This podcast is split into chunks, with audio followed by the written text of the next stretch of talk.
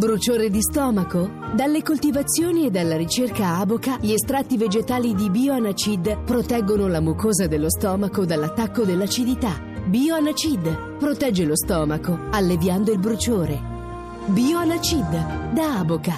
Autorizzazione ministeriale dell'11 gennaio 2013. L'economia prima di tutto. A cura di Roberto Pippan.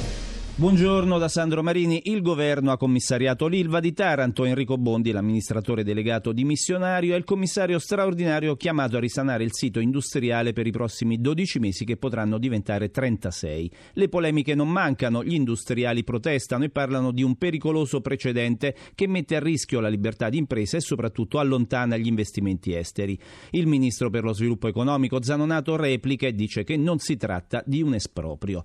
E ne parliamo questa mattina con l'economista Giorgio Barba Navaretti. Buongiorno professore. Buongiorno a voi. Allora, eh, come valuta la decisione del governo? Ma di fatto in queste condizioni l'impresa non riusciva più a operare, quindi forse questa è l'unica soluzione pragmatica possibile, ma mi sembra più che altro dettata da una forte diciamo, contrapposizione di poteri, soprattutto tra governo e magistratura, più che essere una soluzione che ha veramente l'obiettivo di garantire la continuità aziendale e allo stesso tempo il rispetto delle norme ambientali, o almeno l'obiettivo del provvedimento è questo, ma non è detto che questa soluzione sia la migliore per raggiungere raggiungerla. Ma si tratta o no di un esproprio? Ma è, è, molto difficile diciamo, un, esproprio da, della proprietà dal, dalla gestione, se vogliamo, dell'azienda, non dalla proprietà dell'azienda. E il problema è che il commissario da un lato deve garantire l'applicazione dell'autorizzazione integrata ambientale, ossia della normativa ambientale, però dall'altro dovrà anche, dovrà anche svolgere, prendere decisioni strategiche sul futuro dell'azienda, fare degli investimenti in un contesto estremamente competitivo e di un'azienda che parte di un gruppo gruppo integrato eh, con altre attività, quindi non sarà certo facile garantire un'operatività strategica efficiente per il futuro dell'azienda. Da questo punto di vista direi che il decreto è piuttosto discutibile. Ma c'è veramente il rischio, come dicono gli industriali, che la decisione del governo allontani gli investimenti stranieri?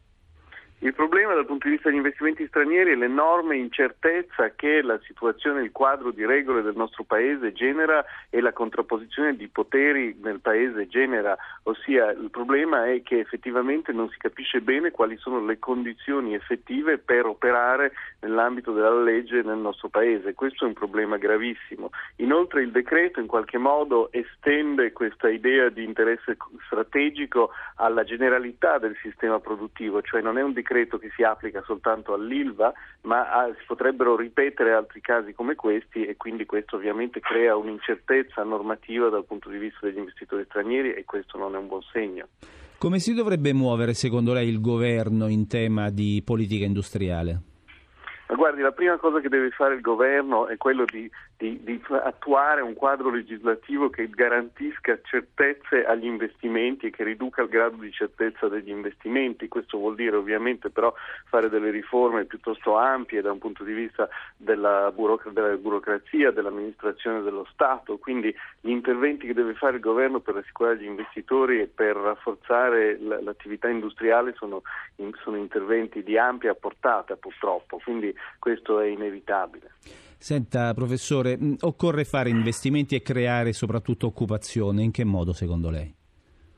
Ma guardi, in questo momento intanto la cosa fondamentale è che comunque si è ridotta l'incertezza sui mercati finanziari e quindi questo dovrebbe garantire delle condizioni di finanziamento migliori per il sistema produttivo. L'intervento che ha fatto il governo per uh, il, finanziamento, diciamo così, e il pagamento accelerato dei debiti dell'amministrazione pubblica è importante per immettere liquidità nel sistema e quindi stabilizzare le condizioni di funzionamento delle imprese, però certamente la continuità dell'azione di governo e il fatto che il governo sia in grado adesso di prendere delle azioni decise appunto per rafforzare il sistema produttivo e soprattutto per cercare di risolvere quelli che sono i nodi più gravi del, del sistema economico del nostro paese è molto importante. Ecco, quindi questo, la, la, certezza, questo è quello di cui abbiamo bisogno. Grazie professor Giorgio Barba Navaretti, buona giornata. Grazie a lei, arrivederci.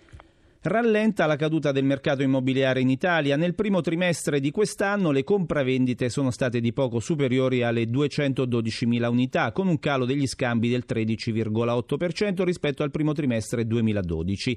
Si tratta del quinto calo tendenziale consecutivo. I dati sono dell'Osservatorio del mercato immobiliare dell'Agenzia delle Entrate che ha pubblicato il rapporto sull'andamento del settore, che segnala comunque come la crisi del mercato prosegua ma sia meno grave.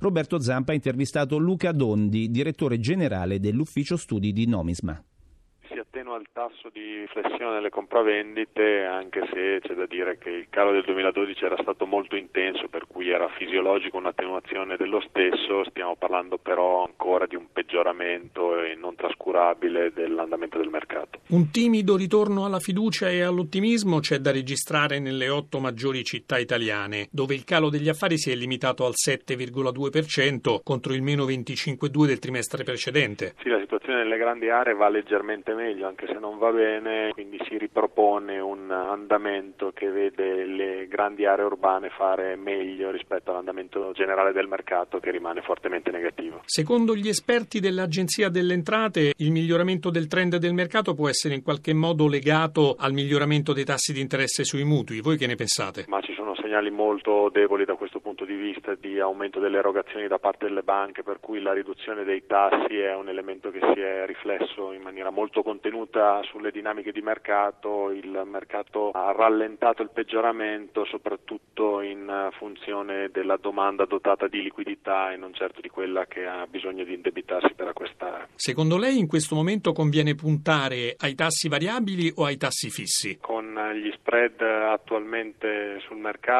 il tasso variabile è un tasso molto elevato rispetto al tasso fisso, per cui probabilmente la scelta più oculata è un tasso fisso. Facciamo anche il punto sui prezzi degli immobili. Il calo prosegue o si è arrestato? Il calo prosegue, anzi si è addirittura intensificato tra la fine dello scorso anno e i primi mesi di questo ed è una tendenza che non si attenuerà nel corso dell'anno proprio perché c'è ancora un differenziale notevole tra i valori di mercato e la capacità di spesa della domanda, quindi ci sarà ancora bisogno di una riduzione di prezzo per aumentare il livello delle compravendite. Quanto si è perso nell'ultimo anno? Il calo medio è nell'ordine del 4-5% ed è una tendenza che sta proseguendo tuttora. Quali sono a questo punto le vostre previsioni per i prossimi mesi sul mercato immobiliare? Previsioni negative per quanto riguarda l'andamento delle compravendite, anche se la parte peggiore è alle spalle, il secondo semestre sarà di lieve ripresa rispetto all'anno scorso, ma il dato complessivo sull'anno sarà un dato negativo, dal punto di vista dei prezzi invece proseguirà il calo nell'ordine del 4-5% annuo registrato anche nel 2012. Il settore manifatturiero risente delle difficoltà del paese e del calo dei consumi interni, ma riesce ancora a competere sui mercati globali. Parole del presidente di Confindustria, Giorgio Squinzi, che ieri ha partecipato all'assemblea di Asso Calzaturifici, l'associazione degli industriali delle calzature, il servizio da Milano di Andrea Silla non c'è nessuna ripresa, anzi, la discesa continua e non si vede la fine. Nel settore della calzatura il mercato interno fa segnare un calo dell'8,7%. Insomma, in Italia non si comprano più scarpe. Ci salvano i mercati esteri, più 42% la Cina, più 27% la Russia, più 18% gli Emirati Arabi, tutti in crescita rispetto a un 2012 già positivo. Cletos Agripanti, presidente Associazione Calzaturifici Italiani. La crisi nel mercato interno è pazzesca, è molto forte. Le aziende che lavorano solo per il mercato interno sono in grossa difficoltà. In un anno questo ci ha portato a perdere oltre mille posti di lavoro e oltre 100 calzaturifici medio-grandi. Non sappiamo fino a quando l'export riuscirà diciamo, in un certo senso a compensare e a nascondere i gravissimi problemi del mercato interno. Per il presidente di Confindustria Giorgio Squinzi, quella italiana è una situazione preoccupante che va affrontata al più presto. Abbiamo dato credito al governo Letta, ha detto, ora basta perdere tempo in inutili polemiche. In questo momento con i dati tragici sulla disoccupazione giovanile noi dobbiamo essere capaci di ricreare le condizioni perché si creino dei posti di lavoro, dobbiamo ritrovare la crescita per per far ripartire anche i consumi di, del mercato interno. In un quadro preoccupante una timida schiarita arriva dalla Lombardia. Qui nel primo trimestre le ore di cassa integrazione sono calate del 17% rispetto a un anno fa. In Italia, in media, sono aumentate del 22%. E parliamo ancora di industria manifatturiera. Nel settore cosmetico prevale la tenuta rispetto all'indebolimento sia sul fronte delle aziende che su quello speculare dei consumatori, nonostante i consumi sul fronte interno siano calati dell'1,8% rispetto all'anno precedente. È questa la fotografia che emerge da Beauty Report 2013, l'indagine sul valore dell'industria cosmetica in Italia. Ai nostri microfoni il presidente di Unipro, l'associazione delle imprese cosmetiche che fa capo a Confindustria, Fabio Rossello.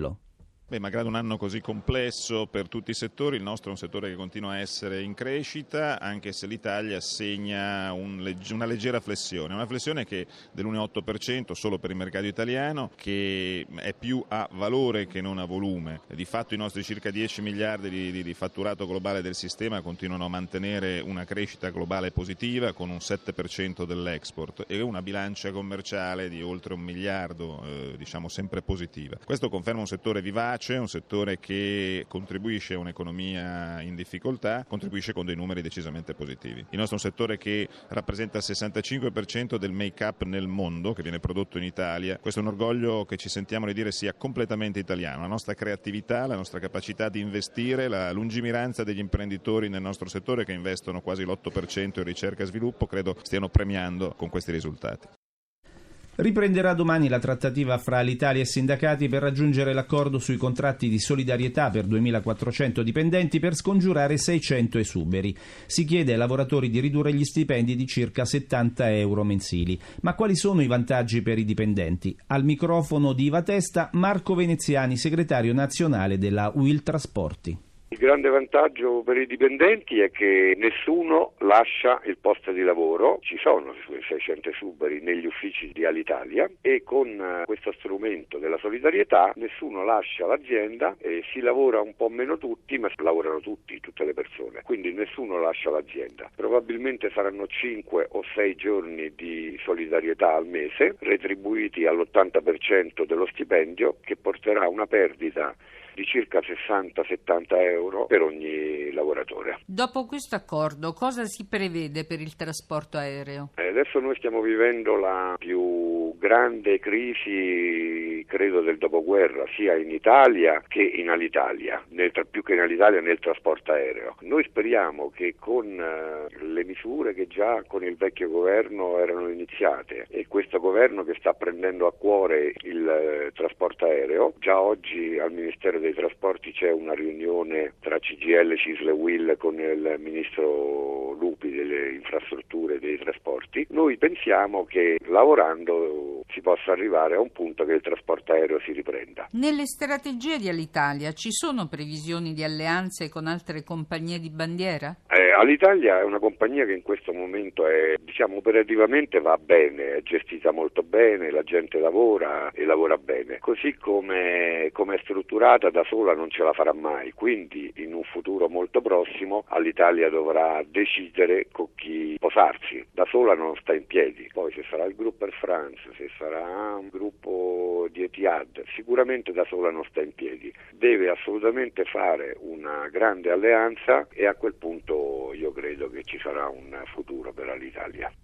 E siamo alla pagina della finanza, ci colleghiamo con Milano, con Riccardo Venchiarutti. Buongiorno Riccardo. Buona giornata. Quali notizie arrivano dai mercati asiatici? Dunque dai mercati asiatici stamane arrivano notizie eh, negative, sono scettici i mercati sul piano economico del primo ministro giapponese Abe. Eh, a Tokyo l'indice dei titoli principali cede il 3,27%, Hong Kong meno 1,11%. Parliamo della giornata di ieri. Eddie. Ma ieri i mercati poco mossi, anche se positivi. Milano ha terminato le contrattazioni con un rialzo dello 0,45, Londra più 0,51, Parigi più 0,13, Francoforte più 0,12. Oltreoceano il Dow Jones ha ceduto mezzo punto percentuale, così come il Nasdaq. E le prospettive per l'apertura odierna sui mercati europei sono eh, negative. Milano è vista negativa per circa mezzo punto percentuale. Diamo un'occhiata anche allo spread? Dunque lo spread fra i BTP e i Bund tedeschi riparte da 255 punti base. E come viene scambiato l'euro? Sotto quota 1,31 esattamente a 1,30,92. Grazie a Riccardo Venchiarutti, con te ci fermiamo qui. Per ulteriori informazioni finanziarie vi ricordiamo la nostra rubrica questione di borsa in onda subito dopo il GR1 delle 10. Per fare domande al nostro esperto dovete chiamare il numero verde 800 555 941 dalle 8.30 alle 9. E lo spazio dedicato all'economia termina qui. Eh, da Sandro Marini la linea torna a Marco Sabene. Grazie Sandro.